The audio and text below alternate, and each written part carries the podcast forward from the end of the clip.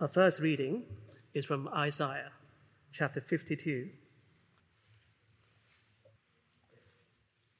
How beautiful upon the mountains are the feet of him who brings good news, who publishes peace, who brings good news of happiness, who publishes salvation, who says to Zion, Your God reigns. The voice of your watchmen they lift up their voice. Together they sing for joy. For eye to eye they see the return of the Lord to Zion. Break forth together into singing, you waste places of Jerusalem. For the Lord has comforted his people, he has redeemed Jerusalem. The Lord has bared his holy arm before the eyes of all the nations, and all the ends of the earth shall see the salvation of our God. Philippians chapter 4, starting at verse 2. I entreat Euodia and I entreat Syntyche to agree in the Lord. Yes, I ask you also, true companion, help these women who have laboured side by side with me in the gospel together with Clement and the rest of my fellow workers, whose names are in the book of life. Rejoice in the Lord always. Again, I will say, rejoice. Let your reasonableness be known to everyone. The Lord is at hand. Do not be anxious about anything, but in everything, by prayer and supplication, with thanksgiving, let your requests be made known to God. And the peace of God, which surpasses all understanding, will guard your hearts and your minds in Christ Jesus. Finally, brothers, whatever is true, whatever is honourable, whatever is just, whatever is pure, whatever is lovely, whatever is commendable, if there is any excellence, if there is anything worthy of praise, think about these things. What you have learned and received and heard and seen in me, practice these things, and the God of peace be with you all. On the 23rd of April this year, Bill and Jill were both here visiting central London. Now, Bill was trying to make the most of the short time he had in the city, and uh, he was on the tube. He picked up the magazine that was just lying there next to him, and he saw the words, keep hydrated. So he thought, ah, great idea. Took a sip from his bottle, and on he went. Now, Jill was also on a journey through London, and she was facing many challenges, but she'd also seen that magazine. But for her, well, it had affected her dramatically, very differently. In fact, what she'd read was making a great difference in her journey. Because the 23rd of April was the day of the London Marathon. Bill was here as a tourist. That magazine he'd picked up, well, it was the London Marathon Training Guide. He'd found it, well, it was interesting enough. He quite liked the pictures as he went through it, and he liked that little phrase, keep hydrated. Whereas, well, it hadn't actually made obviously that much of an impact on him. But then you had Jill, that runner. She was so desperate to finish this, her first marathon. And that training guide had been just what she'd needed, and she had followed it really carefully. You're wondering what's all this got to do with Philippians 4? Well, this chapter has got verses in it that people often treat as inspirational nuggets. Rejoice in the Lord. In everything, pray. The God of peace will be with you. And those words find their way onto posters or maybe a home screen superimposed onto a beautiful sunset. But those verses, if you like, read by themselves in isolation, as, if you like, a good thought to get us through the day, well, that's to read them like Bill. That is, you've already made your plan, you've got your ambitions in life, and those best thoughts, well, they might give you a little nudge, a little help, but not much more. But that is not why the Apostle Paul wrote this chapter. Now, Ralph, as many of us will know, is a marathon runner. Will little Ansgar grow up to be a marathon runner like his father, or will he have more sense than that? Well, last week we saw in Philippians chapter 3, in fact, every Christian believer is a runner. In all of life, we are straining forward to what lies ahead. We are pressing on towards the goal. And Philippians has shown us this really is a challenging race because we are to live as citizens of heaven because that's where we are. That's what we, who we are. That's where we belong. But the challenge comes here on earth by being surrounded by those who are, well, we saw last time, enemies of Christ and the cross. But that is an opportunity as well, because we can now give ourselves for the advance of the gospel to work really hard for the progress and joy of others in the faith. All of this is to run the Christian race. Uh, so let me say, maybe you're here this afternoon with us as a non runner. That is, you're not a Christian. Well, you're very, very welcome to listen in to what Paul has to say. Some here, oh, well, you might say you are a Christian, but in all honesty, you're still behind the barriers watching others run. Well, again, this is for you, but again, you won't quite hear it in the same way. Because Paul is writing these words for the runners, those who are out on the course. Now, if that's us, we may not feel we are running terribly well, but we haven't yet dropped out. And Paul wants to help us, to strengthen us to keep on running. And he does that in three ways. First of all, keep running side by side with others. Now, most runners treat the London Marathon as an individual event. But two friends named Damien Thacker and Luke Simmons did it three legged. I don't know if this is a British thing, but um, on sports day, you might remember when one person ties their left leg to somebody else's right leg, and they try and move as fast as they can with comedy results. Well, Damien and Luke did that for 26 miles, and in an astonishing three hours and seven minutes, they finished. Now, too many believers, Christian runners, run the race as if it's an individual event, a solitary activity. Now, we don't tie our legs together, but we must run side by side with others. Look at verse 2, where Paul says, I entreat Euodia and I entreat Syntyche to agree in the Lord. Think about this. This is amazing that Paul would do this. This is a public letter to be read in the church, maybe a bit like this. And look what he does. He names Euodia and Syntyche. So obviously, we think this situation must be serious. And it is, but maybe not quite in the way we might assume. There's no indication of any significant doctrinal disagreement or problem. Presumably, if there was, Paul would address it. Nor any mention of what we might call a serious moral failing. So, what's the problem?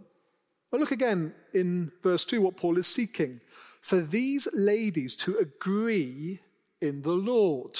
So, it looks like these women must have had some sort of falling out, an argument maybe, and need to sort it out. Maybe there's a stony silence between them, and maybe more than that, but we're not told any of that.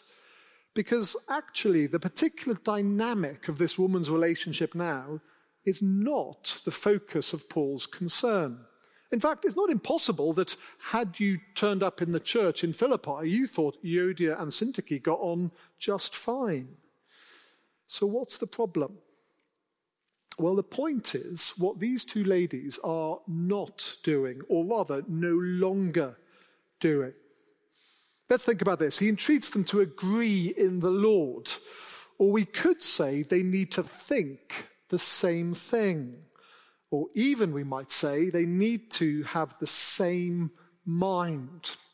And putting it in that language maybe reminds us of what we've seen in Philippians, this major theme of our mindset, which, yes, starts with our understanding of Jesus and the gospel, but much more than that, a mindset is then the difference that makes in all of life, in practice. So I take it Euodia and Syntyche, they were clear on their understanding of the gospel. So, what's the problem? Well, look at verse 3. What did they used to do? They used to labor side by side, with the obvious implication that's what they are no longer doing.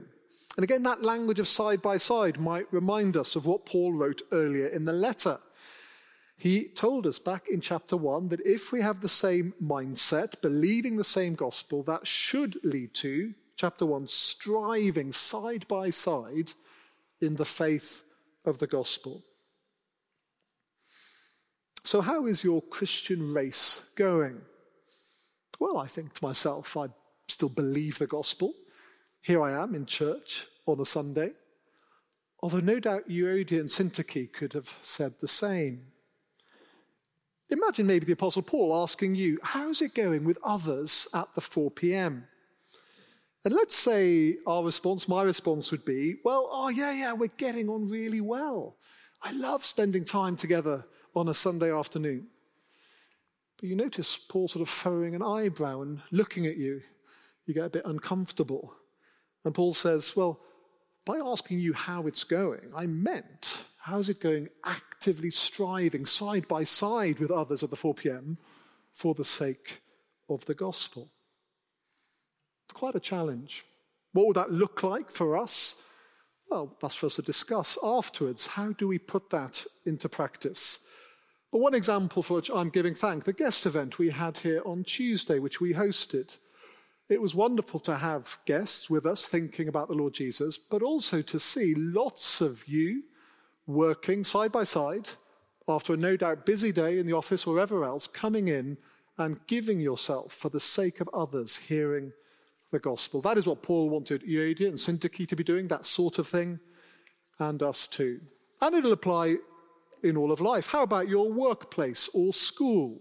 Maybe there are other Christians there Maybe again, you get on fine. There are no particular issues between you, you think. But Paul would say, but are you agreeing in the Lord? That is, that together you have the same gospel.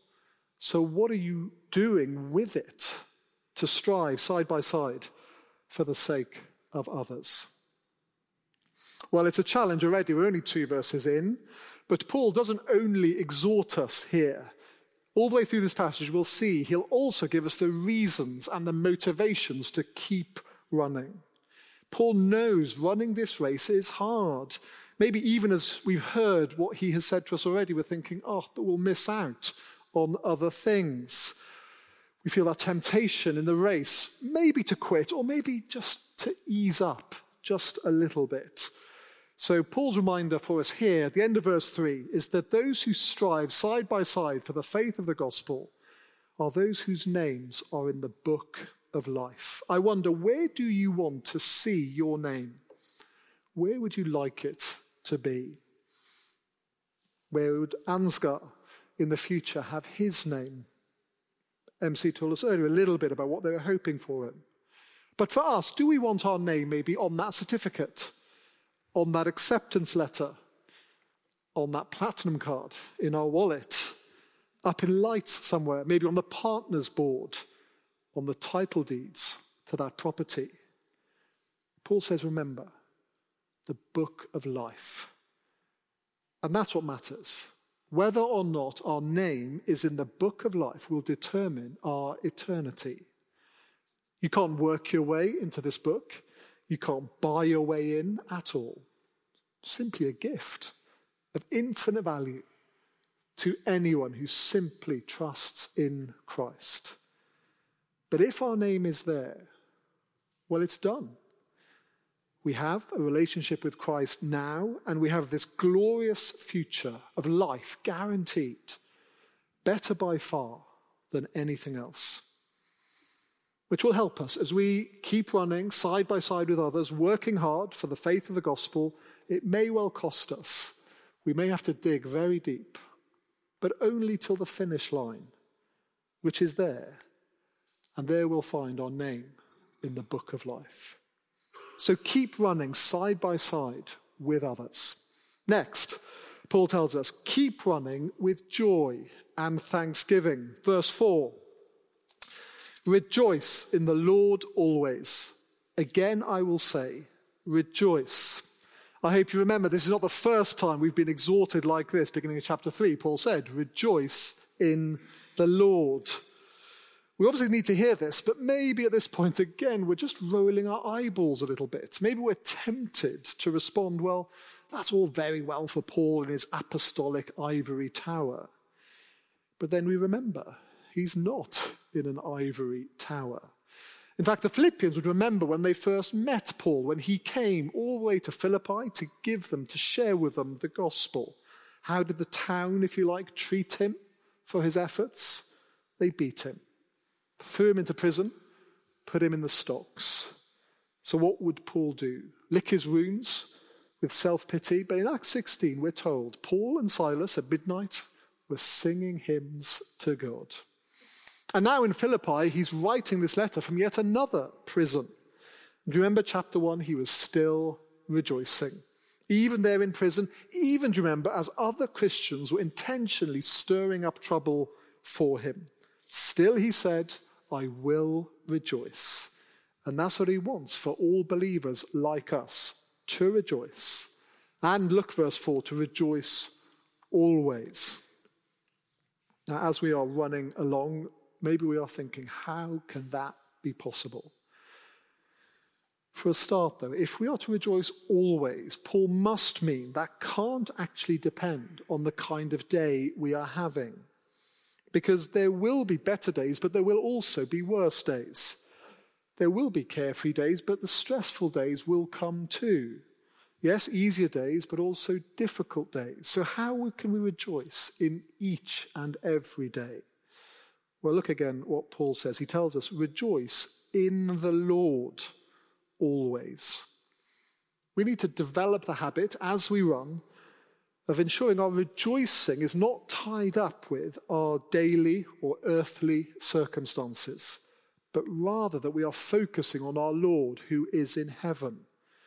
Because he and what he gives us never changes and is never in doubt. We have the gift of righteousness. We have that future free from all that spoils life now, guaranteed. So rejoice. And there's more motivation that Paul then makes explicit to keep on running. Comes at the end of verse 5. The Lord is near. So we're looking to heaven where Jesus is. We are citizens of that place. And we also know he is near. He's soon to return to earth. And we've just heard at the end of chapter 3 when he comes, he will transform this lowly body to be like his glorious body. And so, Paul goes on, verse 6 do not be anxious about anything. Again, it's another moment that is easier said than done. Briefly, before we go on, worth saying, Paul here is not addressing every kind of anxiety, especially as the word anxiety is used today. He's not trying to say all there is to be said about it. Rather, his focus, if you like, he is seeking to address the kind of anxiety that is caused by the concern that if I run the Christian race as I should, all out, then what will that mean for me and my life? What might I lose? Will I really make it through? All believers are at least tempted to think like this, even to worry about it. And it's this sort of anxiety that makes us, well, slow down, maybe even stop. So, what's to be done? Verse 6 continues. Do not be anxious about anything, but in everything, by prayer and supplication, with thanksgiving, let your requests be made known to God. The Lord is near, and we already have any time access to him. It's a stunning privilege. In every situation that causes us worry, we can pray. And yet, as we know, we tell ourselves we're too busy to pray. Too busy on our own to pray, too busy to meet with others to pray. To which Paul, of course, would simply say, That's right, you're too busy. Find the time, make the time, and ask God for what you need. Articulate your requests, bring them before Him. He wants to hear it. But not only make your requests, Don't turn it into just listing things like some glorified wish list. Look at the heart of verse 6. Paul put there, with thanksgiving. Don't we need that reminder? Especially when there are things we might be anxious about, because those problems grow and they loom so large. The concerns begin to engulf us, and we become blinded because there are always good gifts of our Father for which we can give thanks. All the gospel blessings and privileges which Paul has spoken about in this letter. Be thankful. And then, more than that, in all of our lives, day by day, there will be much which we can give thanks to God. So, Paul is saying, make it a discipline. Recognize those things, bring them to mind, and so be overflowing with thanksgiving as we make our requests to God. Paul here, of course, is painting a portrait of a Christian. How can you spot the Christian? So, yes, they will be running, working hard, sweating, feeling the heat, and yet at the same time, joyful and thankful. The Apostle Paul, even in that prison cell, was rejoicing and giving thanks. It's what he's known for. And he wants the same to be true for us. Are we known for being grateful, full of joy? Well, if not, let's pray. Let's ask for God's help to be more like that. Well, and if we do this, if what we've seen in verse 4, rejoicing and praying with thanks, it will make a difference. There's no promise here that life will become easy now, obviously not. But, even better, verse 7 the peace of God, which surpasses all understanding, will guard your hearts and your minds in Christ Jesus. You see, to live as a citizen of heaven while still here on earth, well, it certainly won't make sense. Certainly not to citizens of earth. Those around us will look at us and the choices we are making, the way we're spending our time, they will think we are making foolish decisions. We are missing out on what's worth having. And yet, it may well be that we are at peace. And that'll be very hard for those around us to understand. They won't get it. Even to some degree, maybe we won't get it. We can see all these reasons we should be really stressed, but we are at peace. And why is that?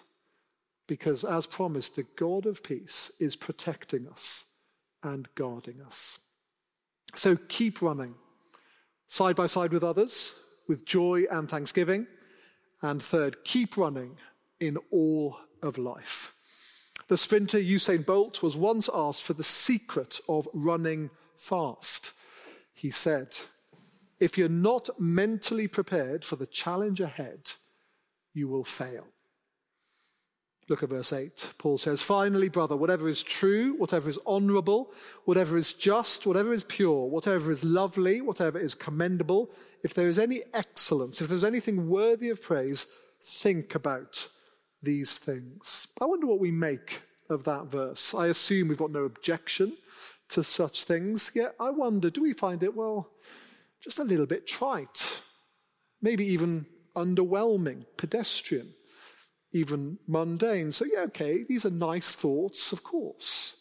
But, well, maybe Paul's running a bit short of material. He needs to pad it out and uh, put it in at this point, and no one's going to object to it. Or maybe, having read Philippians to this point, you realize this verse is in fact key, fits with a major theme of our letter, which is what is in our minds. Still, maybe at this point in Philippians, we can slip into thinking that what's in our heads doesn't really matter all that much. It doesn't really affect the rest of life, how we're doing as a Christian, how we are running the race. How quickly we forget that Jesus asked us to love him with all of our minds.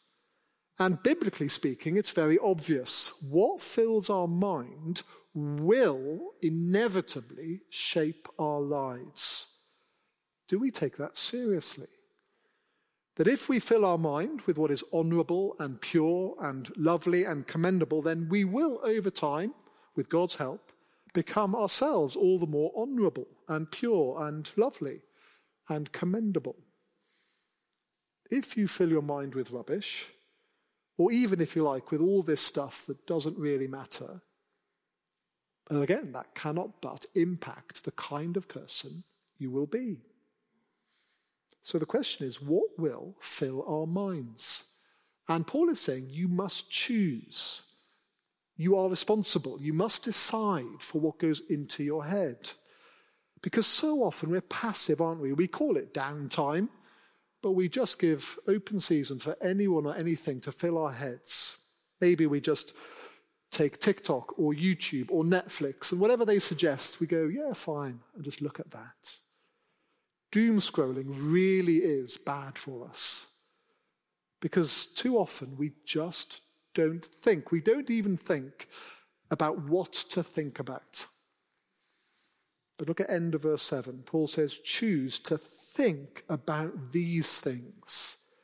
That what we must do. So, of course, Paul is saying, do everything we can to get rid of the filth. We must obviously do that. But it's not as if that is enough, as if you can somehow leave your brain empty, a vacuum. There's no doubt that, again, if we're not proactive, what will flood in? We've actually got to choose what we are going to put in our minds. But what? Well, let's read on. Verse 9. Paul says, What you have learned and received and heard and seen in me, practice these things, and the God of peace will be with you. So, those Philippians, they've heard Paul speak. Now they are reading his letter, and Paul is saying, Fill your minds with these things that you've heard. Because, of course, Paul, as the apostle, was speaking the words of God. The God who himself is honorable and pure and lovely and commendable and excellent and worthy of our praise. So, if we want our minds to be full of such qualities, well, immerse ourselves in the words of the one who is like that. And of course, we have much more than only Philippians, we've got the whole of the scriptures. So this is a challenge that do we soak ourselves in them? Do we take hold of the Bible and read it so much so, not to just tick a box that I've done it today, but that I want this to shape my thinking? Verse 8, if you like, is not just going to happen. We've got these hobbies and interests, which may not be bad things in and of themselves, but they so engross our time, and we leave the scriptures to one side. So, to obey verses 8 and 9, I'd guess most of us, if we aren't there already, are going to have to stop doing something else. You can't squeeze it in around the edges. This is so important, so much better. We will choose to do this. There'll need to be discipline to carve out time to read, mark, learn, inwardly digest, to memorize, to meditate on the scriptures. And then over time, our minds will be shaped by these scriptures. We will start to think in ways that are honorable and just and pure, lovely, commendable, and excellent. And of course, Paul's aim is not just in the head, as we've seen, he is aiming for more. So that's why in verse 9, he also points the Philippians to what they have seen in him. And we've seen it too, the astonishing example of Paul in this letter. As his mind was renewed and changed in these ways, even then in worldly terms he faced the greatest stresses and pressures. Still, he was different. He was like God and lived for him. We can learn from an example like Paul. And this pattern of example is something Paul is hoping we will do from others as well. So, Paul is encouraging the Philippians and us to seek out those who well, in them, you see this way of life, which must show they are thinking in a different way. So find the people who, as it seems to us, are running really well. They are putting into practice all the things we've seen in Philippians. I think often we are actually a little resistant to do this because the way that Christian lives with clear gospel thinking and priorities, well, it's actually a little uncomfortable. But Paul is saying, that's exactly the kind of person you need running beside you, maybe even a little bit ahead of you. And you're trying your very best to keep running with them. Find them, imitate them, in all of life. And then Paul gives us a final reason and motivation to run because the God of peace will be with you. It's there at the end of verse 9. Practice these things, and the God of peace will be with you. Paul knows the Christian life does not always feel peaceful. There are battles to be fought. And yet we are to realize in Christ we are safe completely. The God of peace is with us every pace of the way. So run that race. Keep on running the race. Run side by side with others. Run with joy and thanksgiving. And run in all of life. I'll lead us in a prayer.